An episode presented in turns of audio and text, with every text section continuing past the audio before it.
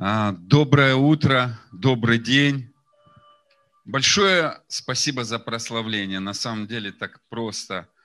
Мы вошли в такое, знаете как, в густое облако его присутствия. И в такие моменты иной раз не понимаешь, то ли ты на небесах, то ли небеса на земле. Но присутствие его, оно сладко. И Пускай наш Отец еще больше благословит тех людей, которые любят Его славить, не только устами, но и сердцем.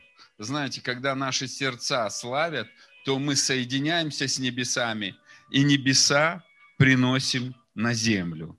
И это, это знаете, это сладко.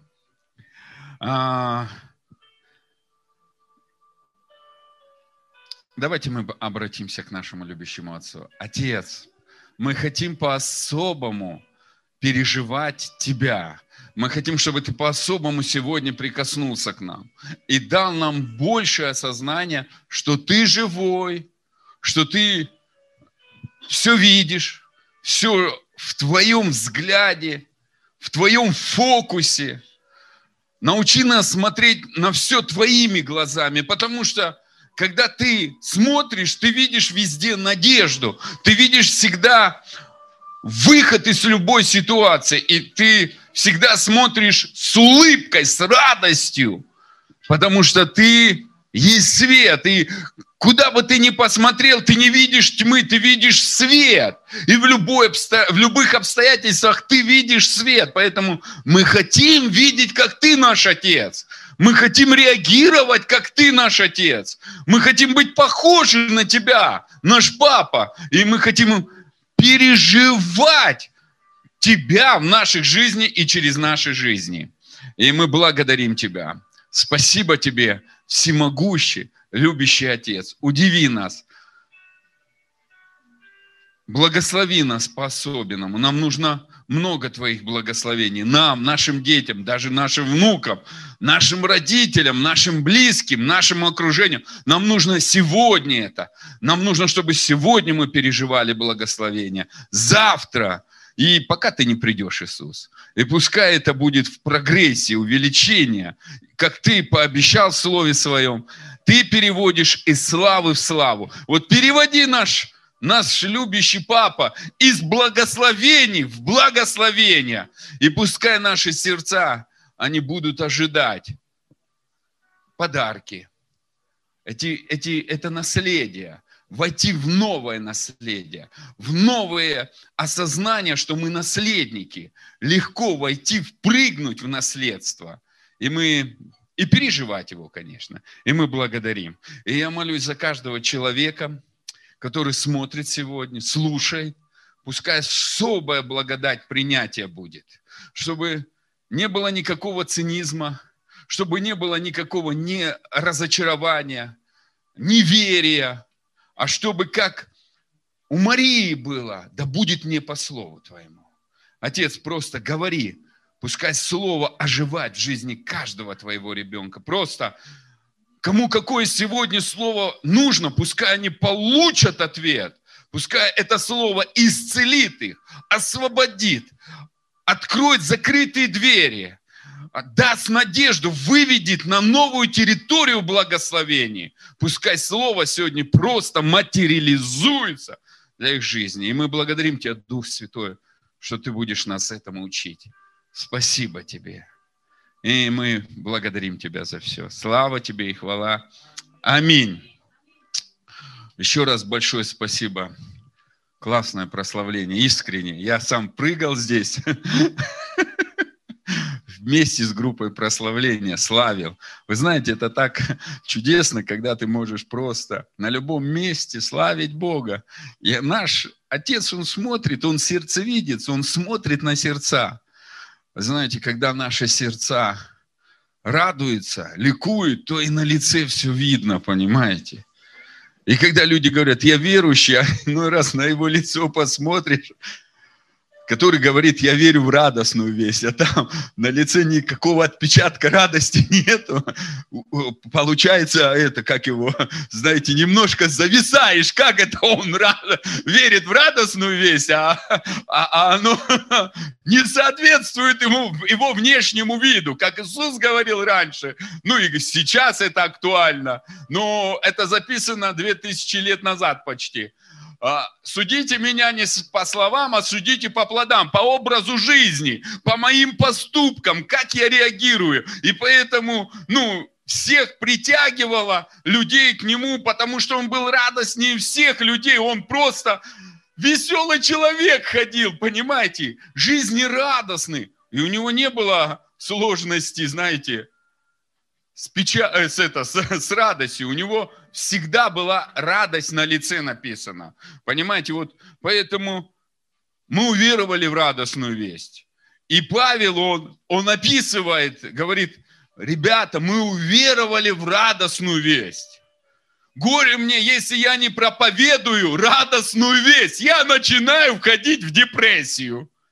Услышите? Это вообще, когда о, прочитал это в одном из переводов, я понял, что Павел, он, он так рад, любил говорить о радостной вести, он себя постоянно свою веру взращивал. Потому что вера от слышания Слова Божьего. И о чем ты говоришь, в то ты и начинаешь верить. Потому что наши уши способны слышать и наше сердце. И если человек негативно говорит, вот все сложно, сложно, сложно, и он верит, что у него все сложно, сложно, сложно, сложно, сложно, сложно. И он все ниже, ниже, ниже. А отец нас сказал, я хочу тебя благословить, чтобы ты был головой, а не хвостом. Выше, выше, выше, выше, выше, выше. Вот это и есть радостная весть, дорогие друзья. Мы, что мы говорим, то во то и мы начинаем верить.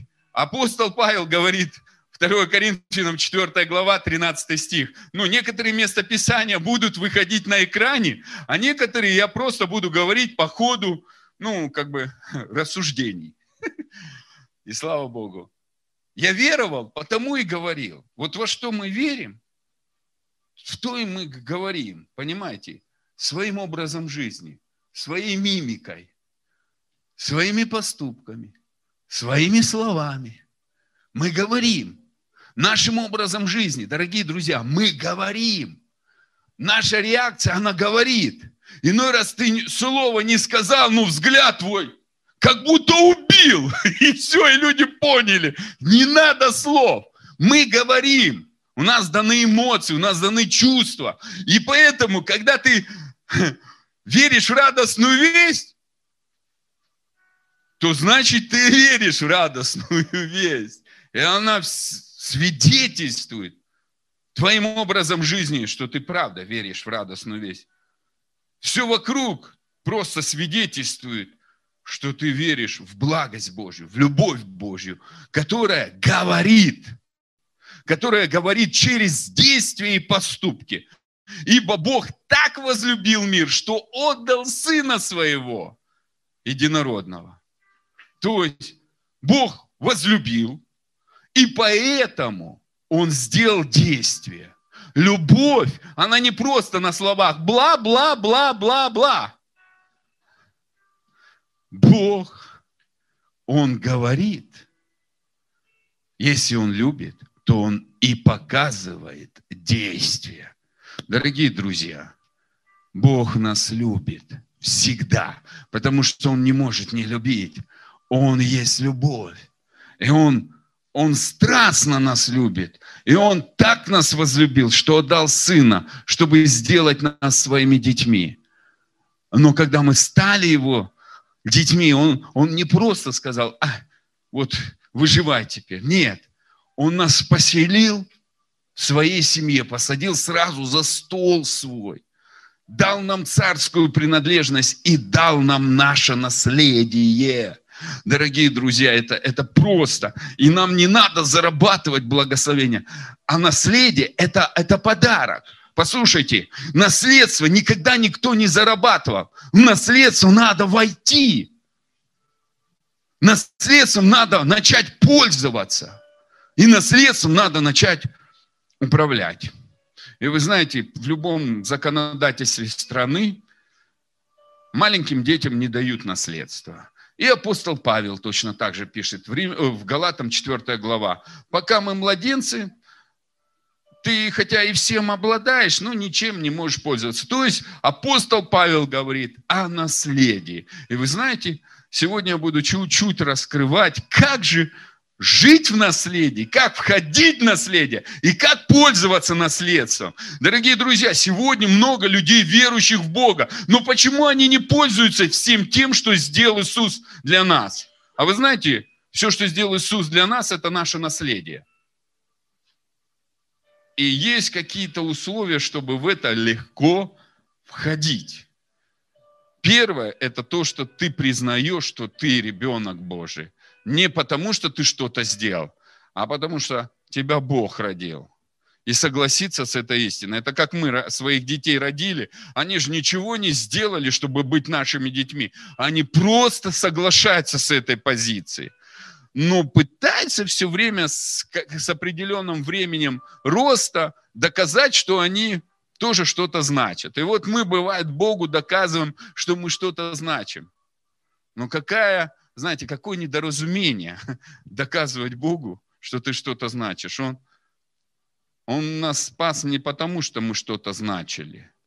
Он нас спас, потому что захотел нас просто любить и сделать нас своими детьми. Дорогие друзья, это Осознание нам дает такую свободу. И я начну сегодня с того, что Бог хочет дать нам царство. Вы знаете, а, Отец нас родил для себя, и Он подарил уже нам царство. Он подарил нам уже наследство. И поэтому Он хочет, чтобы мы вот в эту истину вошли и согласились. И начали спрашивать, отец, что мне мешает поверить в эту истину? Отец, что мне мешает принять эту истину? Что мне мешает жить в соответствии с этой истиной? Думать в соответствии с этой истиной? Поступать в соответствии с этой истиной? Мы же поступаем на основании того, как мы думаем. Каковы мысли в душе человека, таков и он. Вот Бог нас возлюбил, и Он подумал об этом, и Он отдал Сына, чтобы нас приобрести. Он так думает. И поэтому, когда Он создавал Эдемский сад и, и землю обустраивал, Он говорил, когда создал первый день, он говорил, в первый день а, свет отделил от тьмы. Он сказал, это хорошо. Почему? Потому что он знает, что это хорошо. Он показывал это поступками своими. Вот вы знаете, наши поступки определяют о том, что мы думаем. И каковы мысли в душе человека, таков и он. И Бог хочет, он, он хочет, чтобы мы поверили в Его безусловную любовь. И чтобы эта любовь нас толкала к новым вершинам, к новым поступкам. Чтобы не страх нас толкал, а Его любовь. Чтобы не старый опыт, который мы раньше имели, дорогие друзья. Мы имели опыт? Да, конечно, имели. Мы пришли к Богу с, с определенным багажом. Мы были без надежды, мы были безбожники в этом мире. Мы жили во тьме, и у нас сложился образ жизни, у нас сложился образ поступков, у нас сложилась та или иная реакция. Мы так жили, и поэтому мы так реагировали и поступали. И вот мы приходим к Богу, и нам говорят, теперь ты дитё Божье. И у нас здесь нестыковка бывает. А потом говорят тебе, тебя Бог любит, и Он уже тебя благословил. А ты привык зарабатывать все. И как же вот это соединить с тем, что у тебя как бы было старое? Как вот оно соединить несоединимое? И знаете, нам дан Дух Святой для этого. Самая великая личность. И я чуть-чуть об этом буду рассказывать, чуть-чуть позже. Но сейчас я хочу, чтобы мы прочитали Луки, 12 глава, 22 с 22 по 32 стих. «И сказал ученикам своим, посему говорю вам, не заботьтесь для души вашей, что вам есть, не для тела, во что одеться. Душа больше пищи, и тело одежды. Посмотрите на воронов, они не сеют, не жнут, нет у них хранилищ, ни житниц, и Бог питает их. Сколько же вы лучше птиц? Да и кто из вас, заботясь, может прибавить себе роста, хотя на один локоть. Итак, если и малейшего сделать не можете, что заботитесь о прочем? Он говорит, если малейшего сделать не можете. Вы знаете, в глазах Бога он говорит, ну, ты не можешь вообще как бы подумать, как себя прокормить, как себя одеть. Ты ничего не можешь, это малейшее. Зачем ты об этом думаешь? Он говорит, зачем вы думаете об, о других вещах? Научись просто видеть, как Бог восполняет в этом, в, в, э, в малых вещах твои возможности. Решает твои ситуации в мелочах. Вы знаете, люди хотят сразу большого и не видят маленького. Здесь в Евангелии от Луки очень красиво написано. В мелочах ты не можешь увидеть Бога. Как ты увидишь Его в большом призвании? Часто люди за мелочи не благодарят Бога и ждут большого, и проходит жизнь, и ничего не решилось. Они не благодарят, бывает, за спасение, за кровь Иисуса, за то, что они наследники – за то, что они дети царя, сидят за столом нашего любящего папы. Представляете? Здесь Иисус, это слова Иисуса, дорогие друзья. Это слова самого Господа Иисуса, который прожил на этой земле. Он говорит, если ты маленькая, не можешь изменить, увидеть, как Бог в этом маленьком работает. Услышите, Бог в маленьком работает. Как мы для своих детей начинаем в маленьком работать. И мы хотим, чтобы они научились нам доверять. Мы их берем с роддома, начинаем о них заботиться, одевать их, кормить, купать. Это такой маленький ребенок даже это иной раз не оценивает. И проходит где-то год, и ребенок даже не просто даже не, это не входит еще в его сознание. Он даже вырастая не помнит об этом. Но это было малое. И потом вырастает, бывает, и дети неблагодарны своим родителям за то, что они вкл... родители вклали в их жизнь. Но Бог даже в этом определил, Он говорит, почитай отца и мать, и будешь долголетен. Почему сегодня люди умирают? рано, особенно верующие. Ты смотришь, такая статистика. Тот умер, тот умер молодым. А нету почтения к родителям. За то, что они вложили в нас. И это Новый Завет, Ефесянам 6 глава. «Почитай отца и мать, твои дни продлятся, и будет благо на, на земле». И я не знаю, кому говорю, но если ты недоволен своими родителями, я хочу сказать, ты не прав. Тебя кормили, тебя воспитывали, дорогой друг. В тебя вкладывали жизнь. Ты ничего не дал взамен. И если они где-то сейчас тебя не понимают, ну сколько они отдали своего времени, своей жизни ради тебя, чтобы тебя вырастить и взрастить. Да, может быть, они не дали столько любви. Поэтому где-то ты не можешь принять любовь, потому что проекция с родителей переносится на нашего небесного Отца. Тебе надо просто простить родителей, благословить и благодарить Бога за них. И тогда что-то сломается в твоей жизни.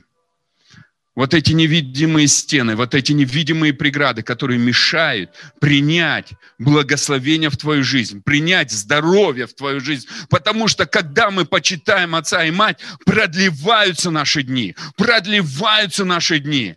Это почтение не на словах, а в сердце, когда тебе мама пишет или что-то говорит, и ты понимаешь, что ну, она бывает ну, неправильные вещи, не соответствует. И ты думаешь, да ладно, что ты?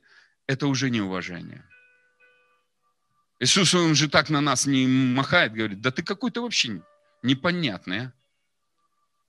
Он нас любит. Отец нас любит. Он взял нас с мышлением тьмы, с мышлением грешника. Он взял нас как своих детей посадил на равных за стол, называет нас детьми, приравнял, чтобы преобразить нас. Если мы не понимаем, не почитаем земных родителей, которых видим, как мы будем почитать того родителя, отца, которого не видим?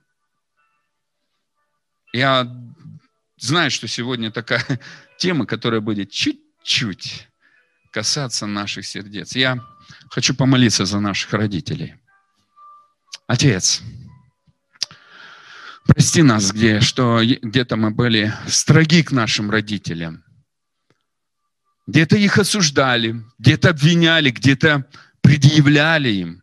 Даже где-то бывало, голос повышали. Прости нас за это непочтение. А может быть, даже было это зло. Где-то мы, бывало, и ругались на них. Прости, Отец. Мы сами не понимая, мы просто укорачивали свою жизнь своим отношением к нашим земным родителям. Отец, помоги нам видеть Слово Твое Твоими глазами и смотреть на наших родителей, как Ты на них смотришь. Выливать на них любовь ту, которую мы получаем от Тебя. Хотя они не получают. Помоги нам покрывать все любовью, как Ты покрываешь наши ошибки, наши проступки, нашу гордость. Прости, Отец. Дай нам силы дарить нашим родителям подарки. Потому что это выражение любви. Не потому, что мы обязаны, а потому, что мы любим их как родителей. Как мы можем любить Тебя иной раз, Отец, Иисус, которого мы не видим? А говорим родителей своих, которые видим, не можем это сделать. Значит, мы, бывает, себе обманываем. Отец, прости нас.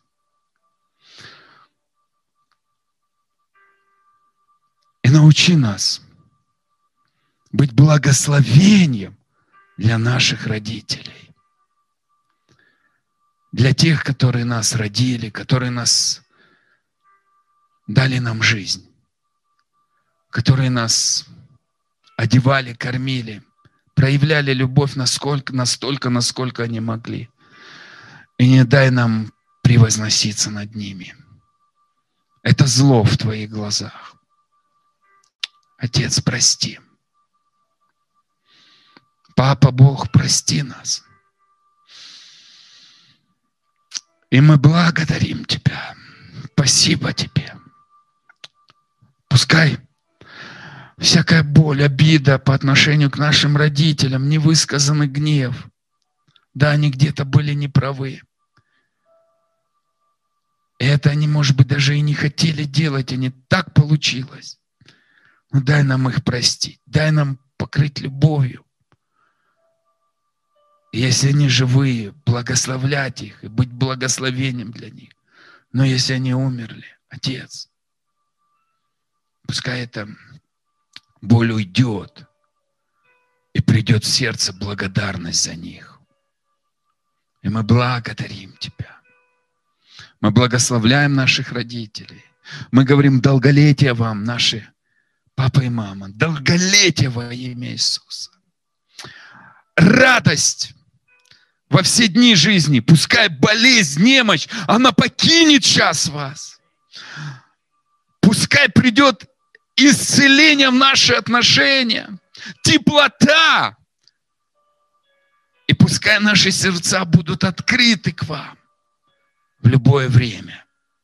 Мы благословляем вас. И мы благодарим Тебя. И, Отец, научи нас выражать любовь и при этом расставлять границы. Не соглашаться, где иной раз мы не правы, но пускай это несогласие будет лучше молчанием. Мудрый промолчит.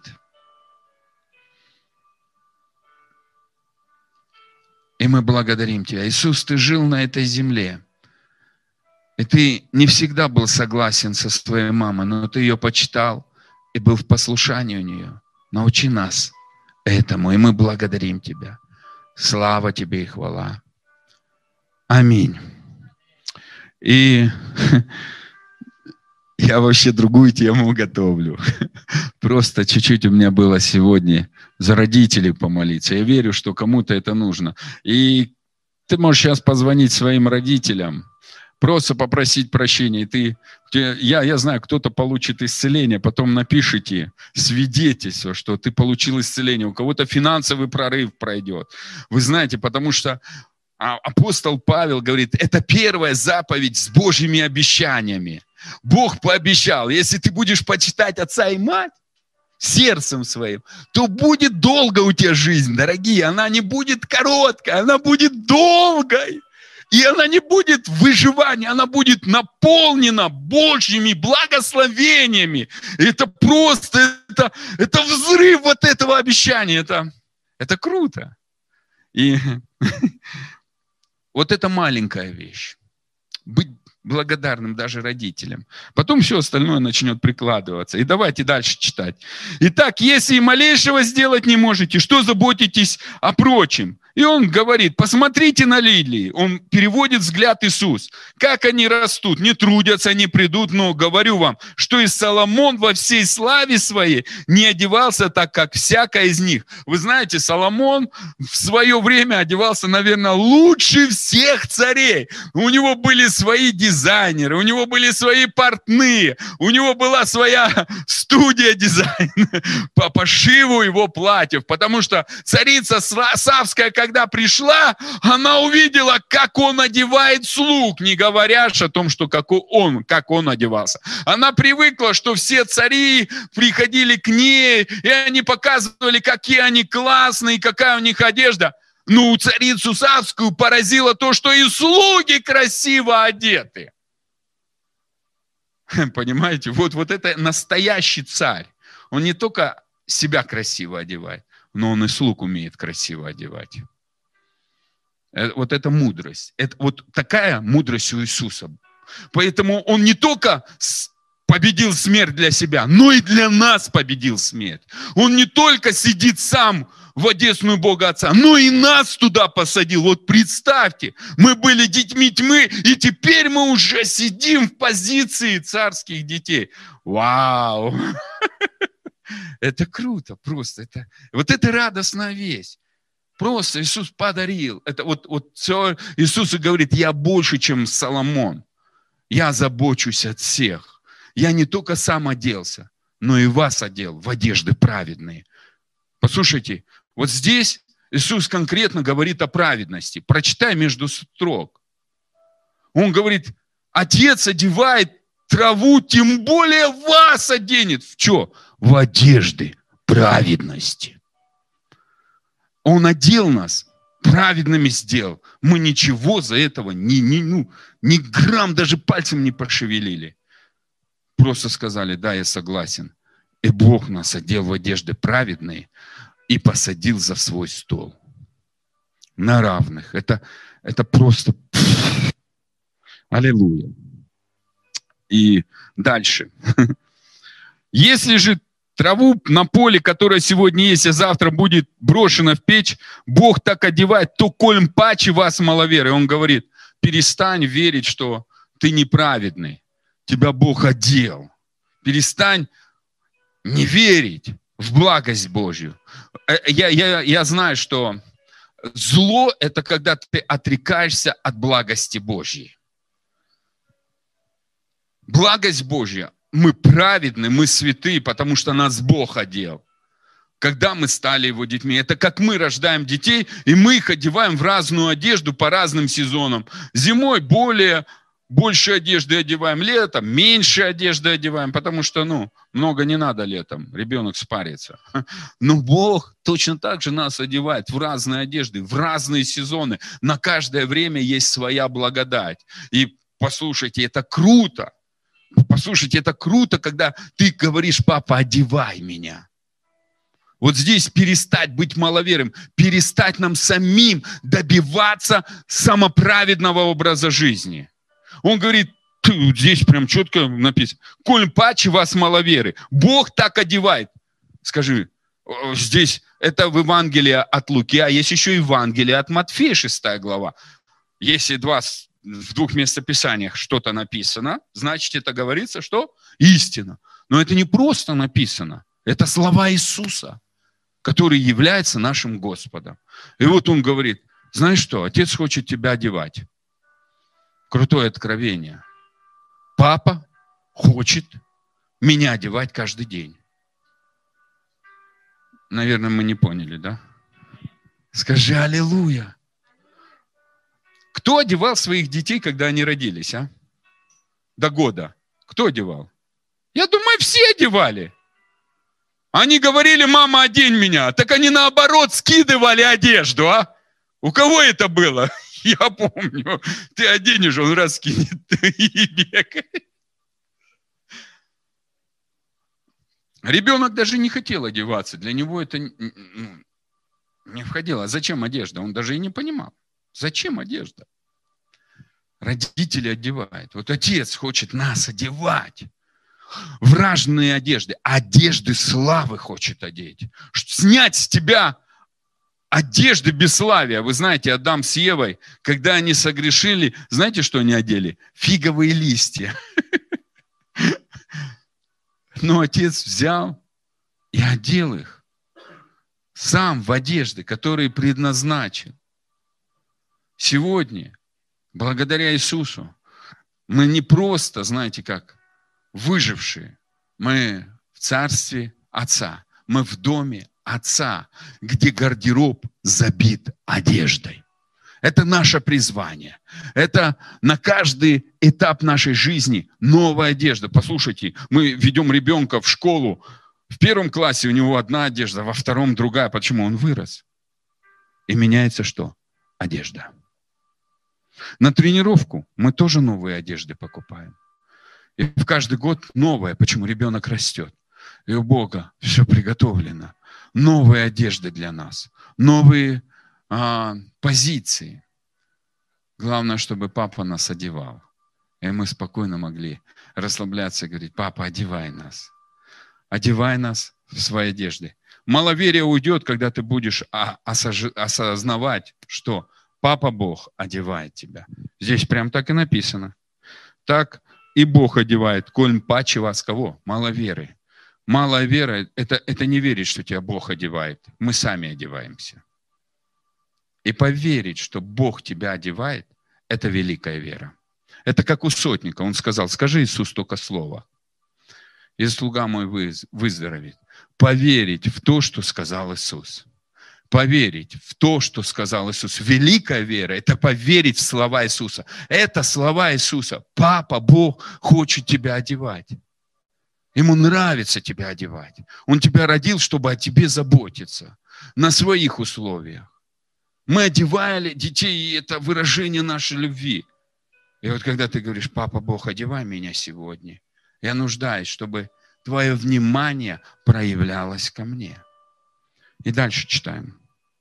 Итак, не ищите, что вам есть или что пить, и не беспокойтесь, потому что всего этого ищут люди мира сего. То есть люди, которые не знают Отца.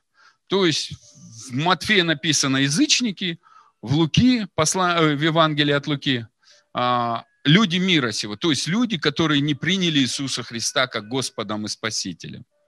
Он говорит, они, хм, они ищут всего этого.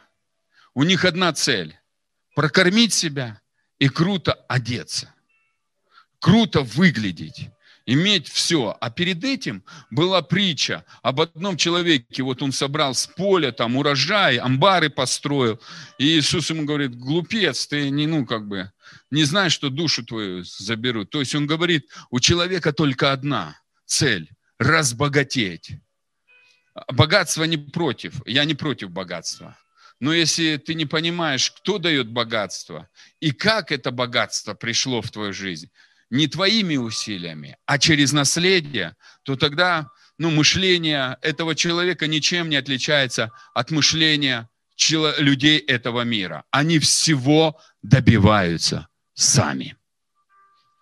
А в семье Божьей пришло наследство – и нам надо научиться, как получить это наследство и как принять это наследство. И, конечно, всему этому будет нас учить Дух Святой. Я буду сейчас говорить об этом.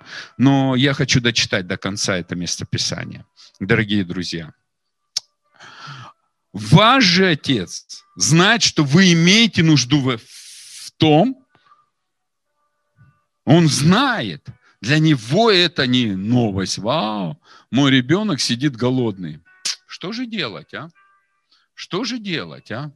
Как же теперь поступить, а? Мой ребенок голодный, а? он, он в такой стране, кризис. Ковид появился. М-м-м. Что же делать, а? Послушайте, земля была безвидна и пуста. И ничего не было на земле. И Бог так прекрасно все создал. Все полезные ископаемые, сделал кислород на Земле. На других галактиках нету кислорода. Создал нас с этой системой дышать, с кровеносной системой, с лимфатической системой. Дал нам глаза, чтобы видеть. Мы не видим свой ум, но мы мыслим. Слышать. Как все прекрасно Бог создал. Так самое главное, человек был создан из земли, из праха земного. Как так может из праха появиться такое, ну, творческое творение. Это ты, дорогой друг. И он как-то в этом не, не, не думал, как это будет работать. Он знал, что это будет работать. И первые люди жили до, почти до тысячи лет, при этом согрешили. А потом Бог сократил года, и люди на самом деле сократили, перестали так долго жить. Послушай, Бог может продлить года. Сегодня Ануджан говорил, если твою судьбу Бог определил, никто не сможет остановить. Я чуть-чуть дополню. Кроме нас самих. Израильский народ, Бог сказал, вы войдете в землю обетованную. Они говорят, ну, нет, не войдем. Войдете. Нет, не войдем. И не вошли же хотя Бог пообещал. Если мы соглашаемся со словами Иисуса, мы обязательно войдем туда, и никто нас не остановит. Но если мы скажем «нет», Бог уважает наш выбор, и Он позволит нам делать то, что, с чем, что мы хотим делать. Адам с Евой, они выбрали скушать с этого дерева добра и зла плоды и умерли. Каин, вы сделал выбор убить своего брата. И Бог позволил это. Он предупреждает, конечно, предупреждает. И народу израильскому он давал предупреждение. А Анания Сафира во времена Первой Церкви. Думаете, Дух Святой не говорил им? Говорил им. И не раз говорил. Но они приняли решение. И они умерли. Дорогой друг, я хочу, чтобы ты понял, что Бог приготовил все самое лучшее. Приготовил твою жизнь, насыщенную благами, и Его одно желание – сделать тебя счастливыми. И твое решение согласиться с этой истиной позволит ему это проявить в твоей жизни. Легко. Легко. И мы читаем дальше, дорогие друзья. Э, Отец же знает, что вы имеете нужду в том. Наипаче ищите Царство Божьего. Наипаче ищите Царство Божьего. И это все приложится вам. Не бойся, малое стадо, ибо Отец ваш благоволил дать вам царство. Что, Отец? Чей Отец? Скажи, мой Отец. Он благоволил дать нам царство. Он хочет, чтобы ты принял это царство. И чтобы ты понял, что это за царство, как оно работает, какие принципы там действуют, какие законы там действуют, какие отношения там действуют. И кто же создал это царство? Кто управляет этим царством? Отец создал это царство. И знаешь что? Он хочет подарить его. Это наследие это наследие. И поэтому Царство Божье, дорогие друзья, что же такое Царство Божье? Откроем римлянам 14 а, глава, 17-18 стих. Ибо Царство Божье, синодальный перевод, не пища и питье, но праведность, мир и радость во Святом Духе – кто сим служит Христу, тот угоден Богу и достоин ободрения от людей. И давайте еще один перевод я прочитаю, чтобы было, знаете, более широкое понимание, какую мысль хотел апостол Павел донести через это послание.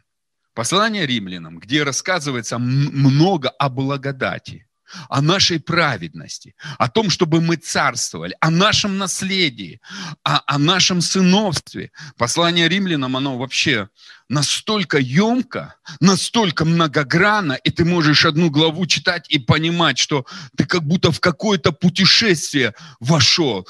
Ты читаешь другую главу, как будто ты перенесся вообще на другое понимание и пошел в другом путешествии. Если ты читаешь главу шестую, ты читаешь о праведности Божьей, пятая заканчивается глава о царствовании, о том, что ты можешь царствовать. А восьмая глава говорит о нашем наследии, о сыновстве, о наших возможностях, о наших способностях. Пятая глава полностью подчеркивает и переводит взгляд на Христа. А восьмая глава переводит взгляд на наше единение со Христом и что из этого единения вытекает в нашей жизни. И когда ты просто погружаешься в эти главы, ты как в путешествие какое-то идешь. И это захватывает тебя.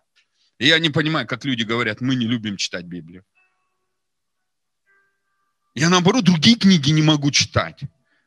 Потому что для меня Библия это как будто ты куда-то, фу, как в кино, как хроники Нарнии. Ух, и погрузился в этот шкаф зашел, а ты Библию открыл раз и в другой. Ты один перевод читаешь, третий читаешь, уже восьмой перевод у тебя. Вау, такая картина, ты как будто там. Вау, это мне. Отец пускай отсюда перейдет сюда, в сердце. Я хочу этой трансформации. И ты смотришь на время, а у тебя уже два часа прошло, а ты даже главу до конца не прочитал. Не знаю, как у вас, но у меня такие путешествия. И ты злишься то, что ты идешь куда-то на какие-то дела. Выйти из этого шкафа надо. Я, я просто люблю хроники Нарнии, бывает, часто их пересматриваю, не знаю как. Никакой рекламы нет, просто, знаете, это вот как ты и перешел с одного измерения в другое. Читаем восточный перевод. Царство Всевышнего заключается не в пище и питье, а в праведности, в мире и в радости, которые дает Дух Святой. Синодальный перевод говорит во Святом Духе, а большинство остальных переводов говорит, что это Дух Святой дает. Дух Святой дает. Почему? Потому что я сейчас буду читать. Дух Святой берет от Отца и берет от Иисуса. И дает это нам. Он берет то, что у Отца есть, и дает это нам. И Он хочет, чтобы мы это приняли. Он не хочет, чтобы мы отвергали. Пища, питье важно. Да, конечно, если человек не будет кушать, он умрет.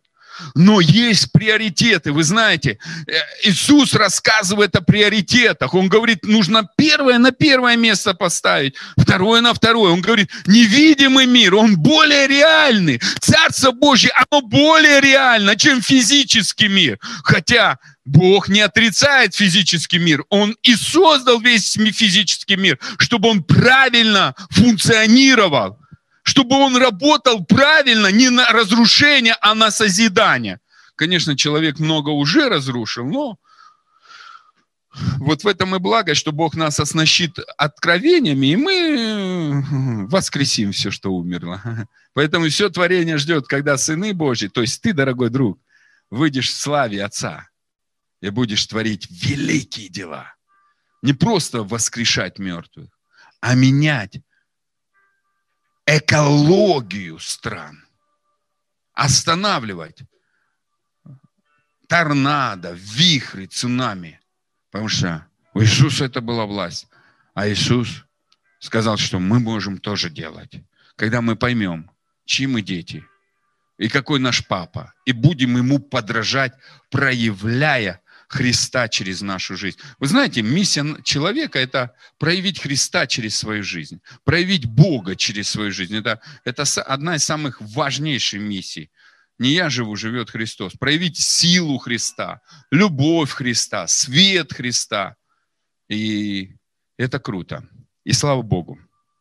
И, и дальше читаем. Который дает Дух Святой. Кто так служит Масыху, тот доставляет радость Всевышнему. Ты хочешь радовать своего отца? Принимай. Принимай праведность Божью. Это одежда. Принимай Божий мир. Принимай радость. И просто ты, когда это принимаешь, это подарки. Ты просто радуешь отца. Вот как мы, родители, приносим что-то детям и хотим, чтобы они обрадовались. И представь, ты приносишь ребенку своему какую-то игрушку, он такой посмотрит, что за ерунда? И тебе больно будет. Потому что это, это часть тебя, это, это дорого было, то, что ты хотел ему подарить. Вы представьте, Дух Святой нам принес от Отца подарок, праведность Божью, мир Божий, радость. И когда человек это не ценит, говорит, Бог, где ты? Где ты? Я ничего не вижу в своей жизни, ты меня не благословляешь. Как не благословляешь? Вот написано, Дух Святой уже принес. Дух Святой, дай нам, научи нас принимать то, что ты нам приносишь. Научи нас переживать праведность Божью. Убери, переживая праведность Божью, мы освобождаемся от осуждения. Научи нас переживать мир Божий. Когда есть мир Божий, тогда мы в победе и можем любые обстоятельства пройти. Научи нас переживать радость, потому что радость – это сила приобретать и входить в наше наследие. Бог не просто так дает. Радость пред Господом – сила наша. И Бог дает силу приобретать богатство. Вот когда человек радостный, он всегда богатый.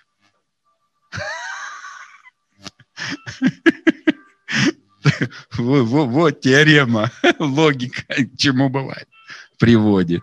И дальше читаем. Ефесянам, а, а, Римлянам 5 глава, 5 стих. Римлянам 5 глава, 5 стих. А надежда не постыжает, потому что любовь Божия излилась в сердца наши Духом Святым, данным нам. А если возьмем современный перевод этого же местописания и прочитаем, надежда же не обманывает нас, ибо Божья любовь излита в наши сердца через Святого Духа, дарованного нам. Дорогие друзья, Дух Святой – подарок наш – Дух Святой – подарок наш. И откуда мы можем это взять? Возьмем, прочитаем Ефесянам, первая глава с 11 по 14 стих. Сразу я буду читать современный перевод, потому что я вижу, что надо чуть-чуть сокращать немножко. Через него мы получили долю в наследии. Послушайте, через него мы получили долю в наследии, ибо так была предопределена наша судьба в соответствии с намерениями того, кто совершает все согласно воле своей.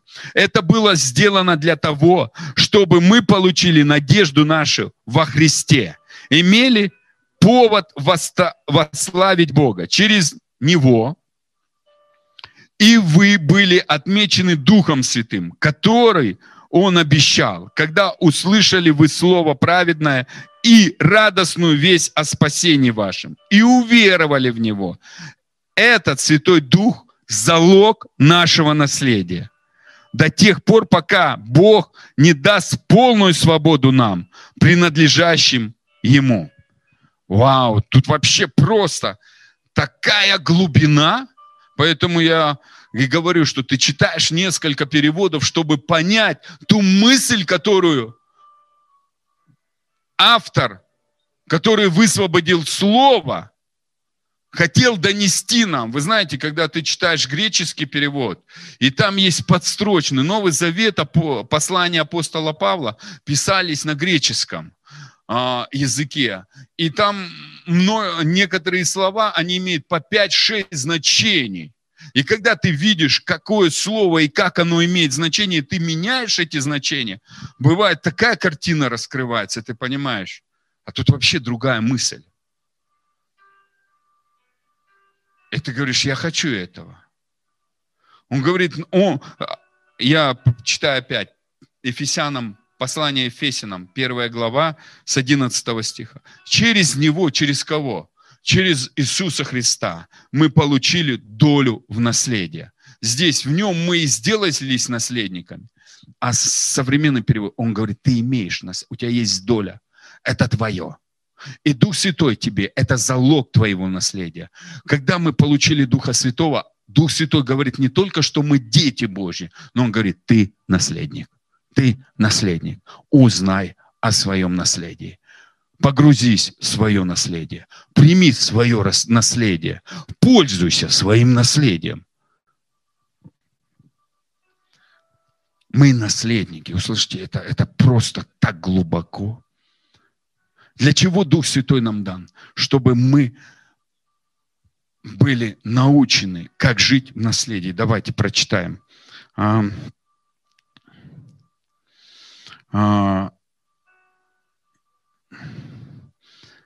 Евангелие от Иоанна, 14 глава. Даже не, давайте сперва прочитаем, наверное, 16 глава, 7 а, по 15 стих. Но я истину говорю вам, лучше для вас, чтобы я пошел, ибо если я не пойду, утешитель не придет к вам. А если пойду, то пошлю его к вам, и он, придя, обличит мир о грехе и о правде, и о суде. О грехе, что не веруют в меня, о правде, что я иду к Отцу моему, и уже не увидите меня, и о суде же, что князь мира всего осужден. То есть он говорит о том, что не веруйте в меня и не веруйте моему слову. Дорогие друзья, я не просто так пример с народом израильским показал. Вы знаете, Бог сделал столько чудес, Бог столько сделал знамений, выведя народ израильский из рабства. И он говорит, я веду вас в землю обетованную, где молоко и мед. Он сделал столько знамений, столько чудес для того, чтобы людям помочь верить, что он ведет их в землю Конечный результат не просто вывести из рабства. Конечный результат, чтобы они жили в обетованной земле, где течет молоко и мед. Бог не просто нас спас. Конечный результат, чтобы мы были наследниками и управляли этим наследством, не вымаливали благословения, как тот израильский народ, живя в пустыне, как сегодня. Я сам так тоже 15 лет веровал, прыгал на батуте и потерялся веровал, что нужно вымолить благословение. Пустыне оставался и говорит, вот я пустыню прохожу. Я вот в это верил, это бред сумасшедшего. Отец не предлагает нам только нас оставить в пустыне. Он делает все знамения, чтобы нам, мы, наша вера взросла, что конечный путь – это земля обетованная. Это не начало, это, это, это вот просто, чтобы мы пришли туда и в этой земле, где течет молоко и мед, строили. государство, строили царство. Он их туда привел, чтобы они там жили, чтобы мы жили, послушайте. Он сделал все в нашей жизни, простил нам все грехи, омыл нас кровью своей, искупил от всех проклятий, разрушил власть греха над нашей жизнью, власть смерти над нашей жизнью, подарил нам обещанного Духа Святого как залог наследия, чтобы мы согласились с этим наследием и жили в мышлении наследника, царского ребенка. Они остались в пустыне, заработать благословение. Кто молится о зарабатывании благословения, это мышление пустыни. Как-нибудь прорвусь утром ранним. Когда-то будет хорошо. Нет, мы уже получили залог наследия. Мы уже наследники. И мы, нам надо взраститься, войти в это наследие, в своем мышлении и согласиться в своем сердце. Если сердцем будешь веровать, если сердцем, то будет. Это принцип в сердце нашем, весь аккумулятор жизни больше всего хранимого храни сердце. В нем источники жизни. Вся наша сущность производит то, что в нашем сердце мы верим. Мы поступаем, потому что так верим. По-другому не может быть. А почему ты так поступил? Иной раз спрашивают люди. И человек не может понять, да потому что он так верил. Поэтому так и поступил. И поэтому Дальше он говорит. Еще много имею сказать вам, но вы теперь не можете вместить. То есть он говорит, вы не можете вместить. Когда же придет Он, кто Дух истины, то наставит вас на всякую истину. Ибо не от себя будет говорить, но говорить будет, что услышит и возвестит вам. То есть Он будет наставлять нас на истину и будет нам возвещать то, что слышит. И дальше он говорит, он прославит меня, потому что от моего возьмет и возвестит вам. Все, что имеет Отец, есть мое, потому что я сказал, что от моего возьмет и возвестит вам.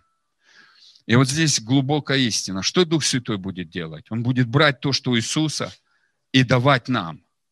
А Иисус взял то, что у Отца. То есть Дух Святой пришел в нашу жизнь, чтобы все, что у Отца, мы получили. Вот для чего Дух Святой. Он хочет, чтобы мы взяли вот это из невидимого видимое. Для нас дан Дух Святой. Чтобы мы легко получили. Он наставляет, чтобы мы перестали верить в ложь. Верить в ложь, что мы как сироты должны жить, что мы должны что-то завоевать, что-то мы должны доказать, что мы должны быть достойны, что мы, мы хорошие, что у нас все хорошо. Мы такие хорошие. Но наши дети, когда родились в нашу семью, дорогие друзья, мы их любим не потому, что они хорошие, а потому, что они у нас есть. Бог нас любит и дал нам наследство – мы ничего хорошего для него не сделали. Мы, наоборот, пришли и столько накуролесили, бывало, в своей жизни, а кто-то, может, не делал этого, а кто-то чересчур много сделал. Но он ничего не помнит. Он нас сразу омывает, очищает и еще и дарит нам наследство. И, и наследство, что ты наследник, выражается в том, что ты получаешь крещение Духом Святым. Ты переживаешь обновление. И он говорит, Дух Святой будет молиться за тебя, чтобы ты вошел в наследие. Вы знаете, это некоторые говорят, о, молитва на иных языках, да это честь и привилегия. Конечно, любовь выше, это правильный приоритет, но я вам хочу сказать, апостол Павел говорит, я более всех вас молюсь на иных языках. Для чего? Чтобы жить в наследии, ходить в наследии и управлять наследием. И этому будет Дух Святой учить. Конечно, Любовь это важно. И поэтому я читал Римлянам 5, 5. Дух Святой, первое, созидает нас в любви. И Он хочет направить нас на путь любви. Ну и второе, Он дал нам молитву на иных языках. И одно от другого не отделяется, дорогие друзья. И печально, когда люди говорят, вот это правильно, а это неправильно. Нет, везде баланс. Мы когда детей родили, мы везде, мы не говорим. Жизнь складывается из разных вещей, которые мы оснащаем и приносим в их жизнь, их жизнь, наших детей.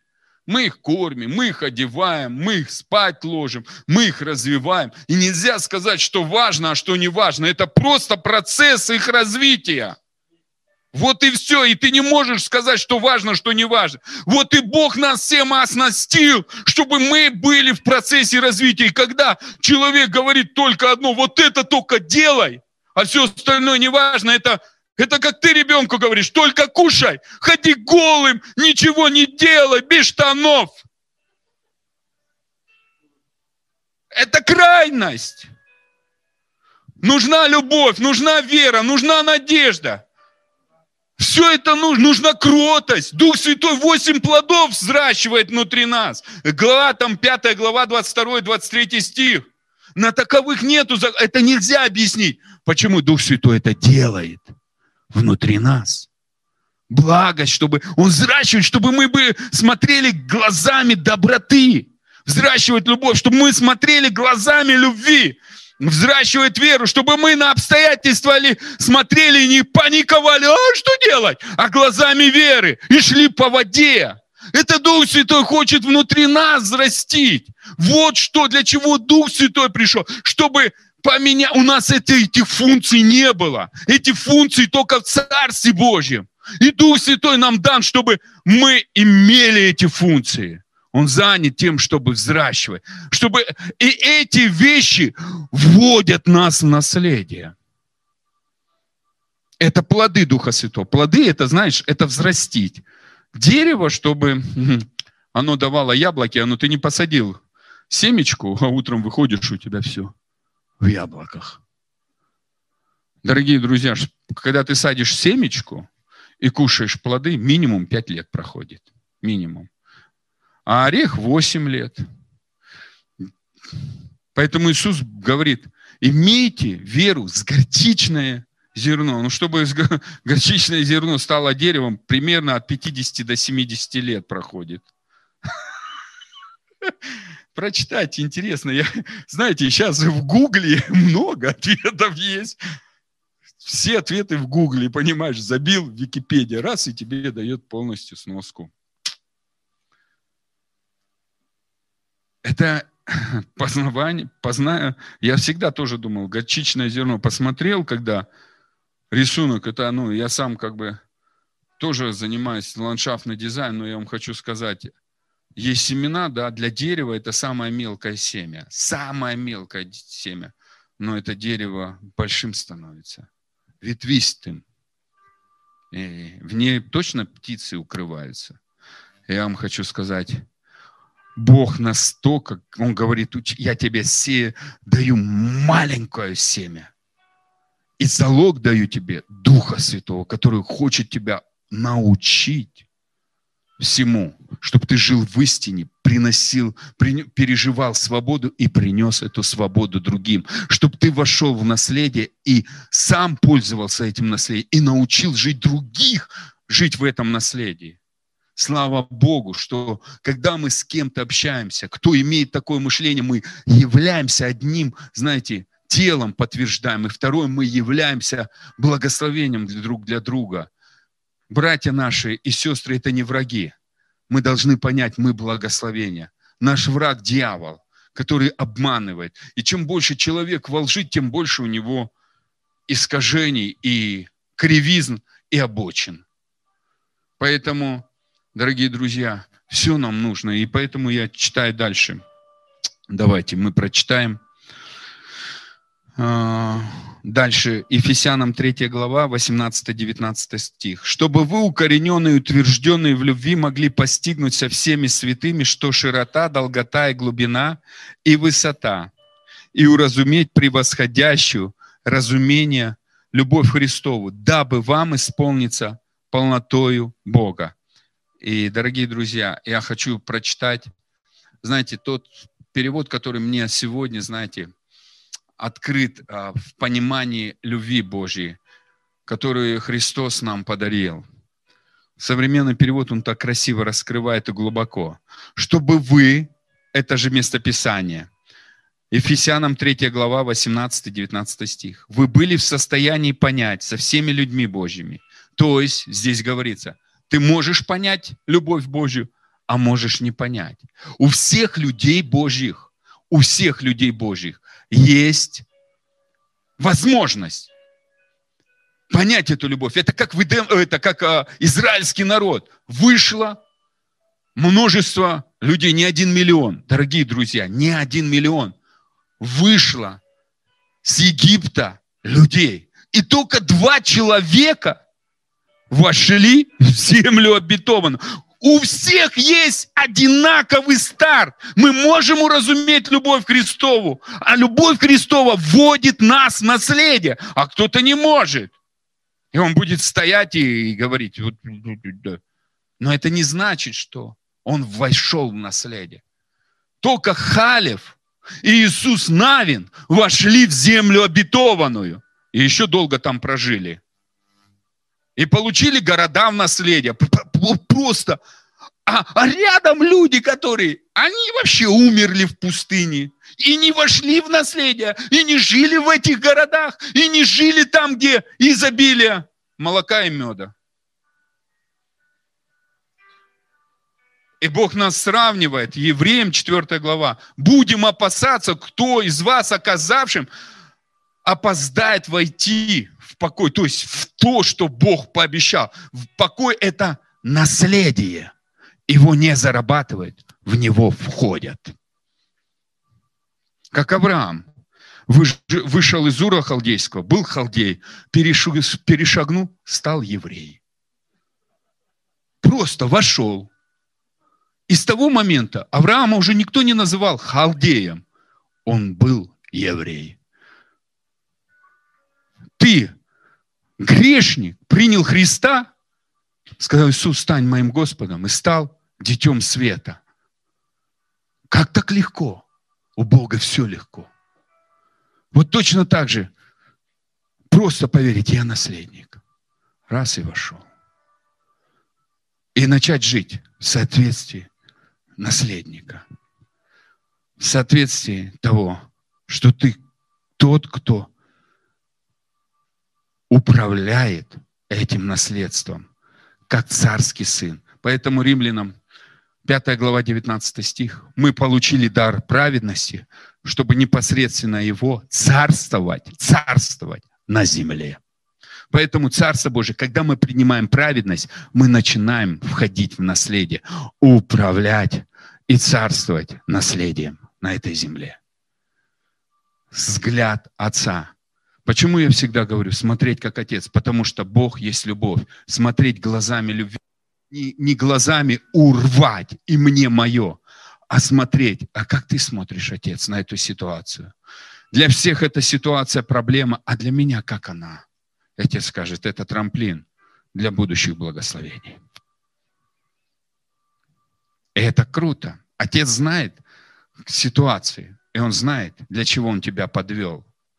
Иисус лежал на возглавии кормы, на лодке, был шторм. И он спал. Всех штормило не по-детски. А Иисус спал. Для всех это было, в глазах всех это была катастрофа, а для Иисуса возможность всех удивить. Круто, да? Вот всех удивить и показать власть, которую имеешь от Отца, это взгляд Отца. А взгляд всего мира – катастрофа. Мы погибнем. Что нам делать? А он еще и просто спит, дрыхнет и храпит, а? Почему он не проснется? Представляете, сколько учеников, у учеников было взгляда неправильного, мыслей. Почему он не думает о нас? Мы же его ученики, мы последовали за ним. Он спит, не, ему дела до нас нету, а мы тут сейчас утонем. Паника, крики. Вот бывает у людей верующих столько криков, столько паник. А Иисус спокойно сидит за столом отца, кушает, и говорит, ну присоединяйся ко мне, присоединяйся, все нормально, все расскажу, как на эту ситуацию смотреть. Успокойся, все будет хорошо. И уже решение есть, ответ уже есть, благословение уже есть. Вон, просто пойду одену тебя в новую одежду, дам тебе оснащение, расскажу, как поступить. Пойдешь и все сделаешь. Иисус, мама говорит, вина не хватает. Он говорит, Мама, не время. Отец говорит, нет, сынок, время. А, время, ну время. Раз. вот так, вот так сделайте, раз, и воду, воду в вино превратил. Круто, да? Просто так. Первое чудо. Раз Иисус взял и сделал, чтобы ученики уверовали в кого? В Него. Какие-то вещи Бог хочет использовать твоей жизни, чтобы люди уверовали в реальность живого Бога. И а, дальше читаем. Чтобы вы были в состоянии понять вместе со всеми людьми Божьими, сколь широка, глубока, высока и нескончаема любовь Христова. Вот здесь просто такое выражение. Нескончаемо, она не кончится. Послушайте, любовь Иисуса, у нее нету конца. Она нескончаема. И, и, и чтобы ее познать, это больше, чем океан. Она нескончаема. Она льется на тебя не просто водопадом, а просто океаном. И вот если мы чуть-чуть даже сердце откроем, маленькую щелку, она найдет место, чтобы зайти в наше сердце и исцелить нас. Поэтому Иисус говорит, стучу в сердце, стучу в сердце. Что кто откроет? Для чего? Для любви Божьей. Потому что Иисуса любовь, это, это любовь Иисуса. Он стучит не просто ему делать нечего. Он не занимается ерундой. Он стучит, чтобы любовь Божья пришла в нашу жизнь, исцелила нас, освободила нас, сделала нас счастливыми, потому что только любовь может сделать человека счастливым. Бог есть счастье. Другого нету счастья. Не деньги делают нас счастливыми. Деньги нужны как средства. Бог их создал. Э, послушайте, деньги это нормально. Но не, мы не живем, чтобы было много земель, квартир. Это хорошо, если Бог подарил. Но если этого нет, то это не, не трагедия. Бог не меняется, Он есть счастье. Иисус же не предъявлял отцу, не сказал, папа Бог, а ты что меня родил в семье плотника, а? Заставляешь бревна таскать, на осле ездить. Почему я не родился в доме царя? Мог же он так сказать? Бог что, не мог его так? Почему он родился в семье плотника? И они все время бегали, убегали – от одной проблемы, от второй. Не успел ребенок родиться, и гонения начались. Если ты так посмотришь жизнь Иисуса, они вообще, ну, конечно, он не осознавал, но родители там такие переживания. Представь, тогда машин не было, самолетов не было. На осле куда-то идти, все имущество оставить. И, и, и, а, а что там будет? Не, просто вот представьте, а, а Мария-то молодая, я еще 20 лет тогда не было. Представьте, это, это, это молодой человек такой, и просто куда-то идти. А там бандиты, ограблянта, убиванта, змеи ночью в пустыне, скорпионы, и бежать куда-то. А Иосиф вообще, представьте состояние Иосифа, он никого не трогал. Во-первых, жену с ребенком принять, это вообще его религиозное мышление сломало. Ангел пришел для этого, чтобы поменять его. А потом еще и приходил, говорит, беги туда, беги туда, беги туда. И вот он жил, не тужил, в комфорте, все нормально. И теперь началась жизнь.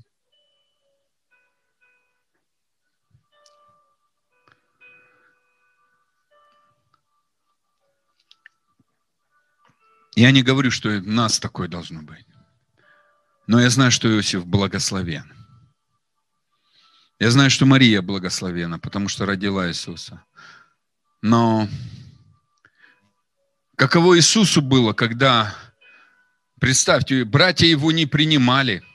Он почитал мать, уважал маму. И мама пришла и подумала, что Иисус бесноватый. Представляете, это в Евангелиях написано. И бесы проявляются там у Иисуса. Она еще взяла всех детей. Представляете, какой позор. Мама с детьми, с братьями идет и приходит, где Иисус проповедует. И все ученики говорят, там твоя мама пришла. И она пришла не с, с улыбкой, она пришла такая злая, потому что она считала, что в нем бес. Она не просто так пришла. И еще взяла помощника, всю семью. Представь, вся семья пришла. И вот Иисус в положении должен быть. Он вышел, и кого послушаться? Маму или отца? И знаете, как Иисус ответил? Мне братья, сестра и матерь тех, кто слушает Слово Отца и начинает его исполнять, применять к своей жизни. Если ты наследник, ты сын. Не просто папа, папа, я готов принимать Слово. Я хочу жить в наследии. Я хочу жить, как ты бы хотел, чтобы я жил. Научи меня. Дух Святой, мне нужна твоя помощь. Я не умею так жить. Я не умею так мыслить. Я не знаю, как вообще это делать. Помоги мне. Не молиться заученными молитвами день и ночь по одной и той же молитве. Вот график вот так. Благослови того, благослови того, того. Отец, что я могу сделать, чтобы быть благословением для них? Вот это другая молитва. Настоящее. Мы же ребенку не даем каждый день расписание. Вот расписание одно составили на один день и на целый год выдвинули. Вот так и живи. У ребенка каждый день по-новому. И непредсказуем. Вообще непредсказуем. Вообще. Я сегодня не думал малыша здесь увидеть, прославляющего Бога. Я зашел, я первого. О! Уже и дети славят Бога точно из уст младенцев и грудных детей ты устроил хвалу, чтобы дьявола сделать безмолвным, закрыть ему рот. Все, дьявол, ты закрываешь свой рот, что плохо в этой стране. В этой стране все хорошо. И это свидетельство. Нужно просто увидеть его глазами.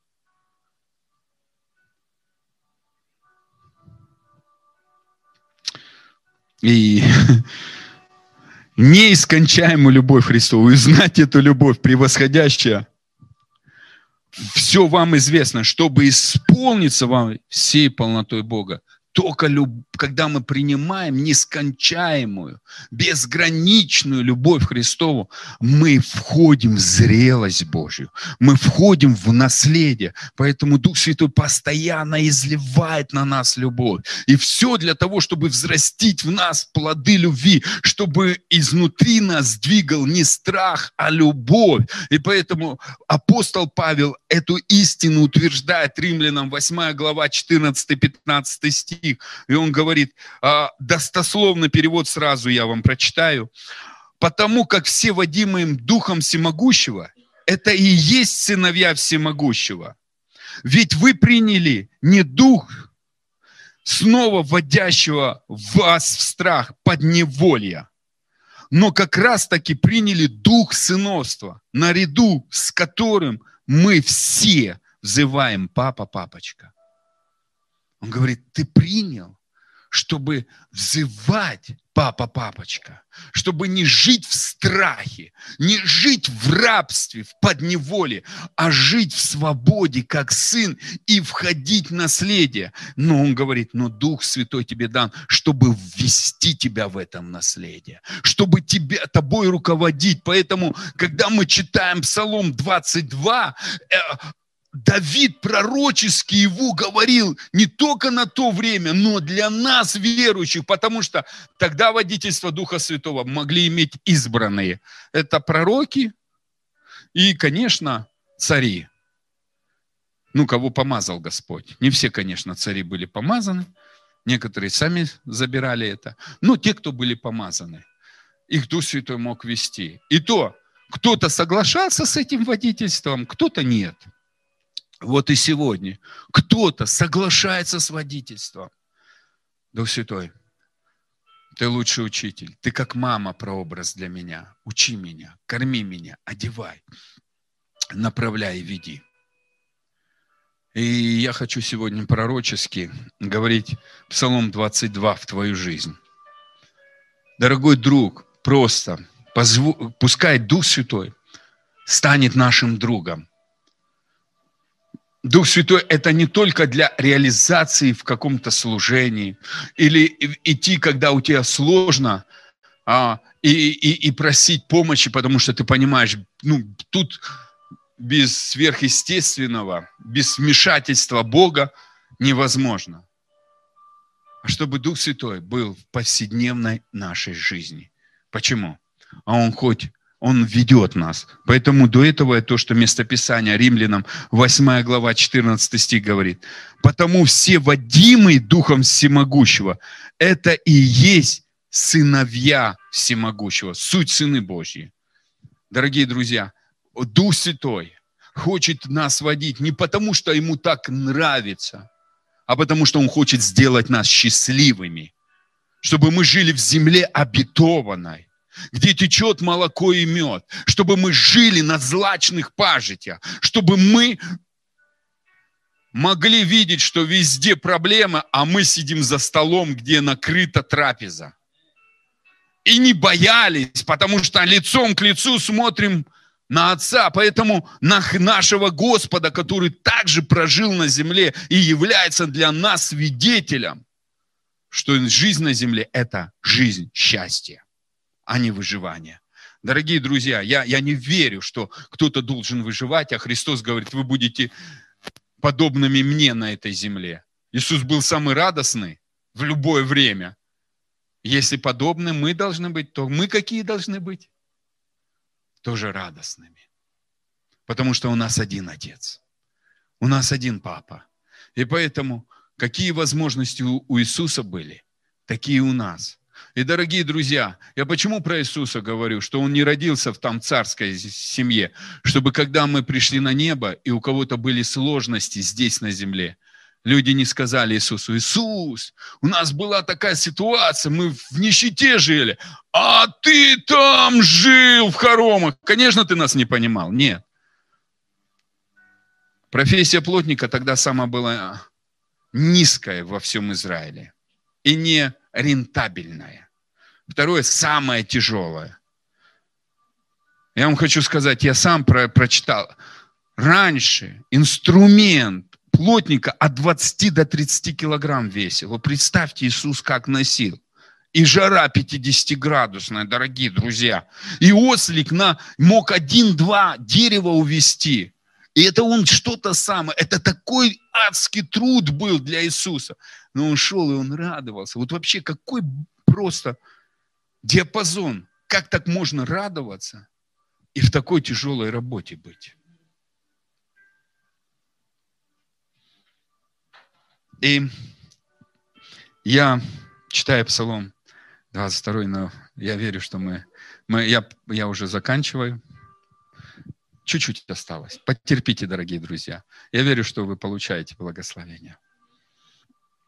Господь, давайте я сразу перевод, Танах, сборник лучших переводов пять авторов. То есть а, этот а, псалом переведен с еврита, и он переведен пятью авторами, и было сопоставление этих слов, и более-менее истинное значение а, псалма 22 с еврита вот, ну, вот, вот здесь будет сейчас озвучено мною. И давайте, как я, ну, как бы, конечно, если взять более глубоко, там вообще можно с древнееврейского по а, алфавиту и каждое слово разбирать. Там вообще такая глубина. Я не, а, а, пол предложения начал разбирать, у меня голова начала, ну, вот это да, вот это значение, вот это мощь, просто Господь, дающий благодать, поэтому Господь пастырь мой, там вообще перевод, паст, дающий благо, рука, дающая благодать.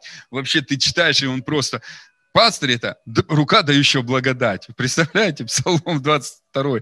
Это если с еврита вот так читать, вообще просто ты... И, ну, я буду читать в тонах. «Господь мой пастырь, я ни в чем недостатка не знаю». Здесь ни в чем не нуждаюсь, а там недостатка не знаю. Э, это, это настолько глубоко. То есть, когда Иисус становится моим Господом, Дух Святой ведет, чтобы у нас не было недостатка. А, суть Иисус прожил, у него не было недостатка. Э, это и есть обетование детей Божьих. У тебя не будет недостатка. У тебя всегда будет больше, чем достаточно. И это задача Духа Святого. Почему? Он на пастбищах травных располагает меня и к водам спокойным ведет меня. Дорогие друзья, злачные пажити – это значит злачные пажити. Не сухари, не сухари, а это злачные. Это вкусная еда, полезная еда. Ну, у каждого своя полезная еда. Ну, суть не в этом, это вкусная еда. И к водам тихим а, я пророчествую, что время бурь прекратилось. Время падений прекратилось. Время, а, то, что ты тонешь, разочаровываешься, прекратилось в твоей жизни. Воды тихие, Дух Святой, просто возьми в удел своих детей – и дай им просто войти в Божий покой, погрузи их в сердце Отца, дай им пережить это принятие, дай им пережить эту отцовскую любовь, защищенность, то, что ты их любишь без условий, страстной любовью. Ты дорожишь ими, ты любишь их. Они твоя мечта. Отец, пускай они найдут успокоение в твоем сердце Пускай твоя любовь просто разрушит всякие искаженные картины об отвержении, о доказательстве, о выживании. И они успокоятся в объятиях Твоей любви. Отец, согласно посланию Исаии, 66 глава, 12 стих, корми их на своих коленях одевай их в новые одежды. Принимай их, дай им принять себя, какие они есть. Ты ими доволен, потому что они стали твоими детьми. Ты ими доволен, потому что они согласились быть твоими детьми. И теперь ты занялся процессом. Это твоя ответственность. А наше согласие с этим дает тебе мандат – трансформировать нас и переводить из несчастья в счастливых людей, из тьмы в свет, из больных в здоровых, из проблемных в людей, которые решают проблемы, из недостатка в изобилие. Спасибо тебе. Пусть твоя любовь, она просто текет и залечивает раны и успокаивает их. И там, где они упали, подними их, Отец. Там, где бури, особенно если это в семье, и у кого-то я, у меня такое понимание приходит, вы на грани развода, я аннулирую это именем Иисуса Христа. Пускай придет единство и мир. Пускай придет благодать простить и увидеть друг друга Божьими глазами, Отец. Благослови их. Спасибо тебе. К водам спокойным ведет и душу мою утешает. Что он делает? Он хочет душу утешить. Вот это внутреннее наше беспокойство, внутренние переживания, внутренние сомнения, все, что Бог хочет успокоить. И, и, и просто сказать, ты мое любимое дитя, я тебя страстно люблю, без условий направляет меня на кругах праведности ради имени своего. Здесь правды, а Танах говорит праведности. Он хочет, чтобы мы увидели, что мы праведность Божья. Мы праведность Божья. Мы не грешники, мы праведность Божья. И это Он делает ради имени своего. Это делает ради имени Иисуса. Все, что делается, что Иисус, Он говорит, я тебя сделал праведным. Это, это, это, это не твоя заслуга, это не образ твоего а, а, хождения передо мной, это неправильные а, поступки. Это моя праведность. И если ты с ней отождествишься, то твои поступки станут еще более праведными. И образ жизни станет праведным. Плоды твои будут праведными. Даже если, идя долиной смертной тени, не устрашусь зла, ибо ты со мной, твой посох и твоя опора, они утешают меня. Ты предо мной накрываешь стол на виду у моих теснителей. Ты, ты, не моя задача. Дорогие друзья, теснители – это болезни. Теснители – это осуждение, это клевета, это обвинение, это болезни, это недостаток финансов, это теснители. И знаешь, что Дух Святой хочет?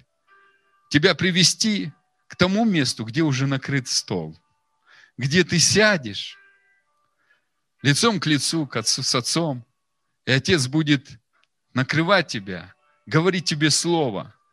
А все вот эти обвинения, теснители все эти, все эти враги, они будут видеть твое веселье и закроют рот. Болезнь закроет рот. Нищета закроет рот. И Бог не просто тебя будет кормить за этим столом, а Он еще даст илей, чтобы ты вошел в наследие. Залог твоего наследия – это Дух Святой.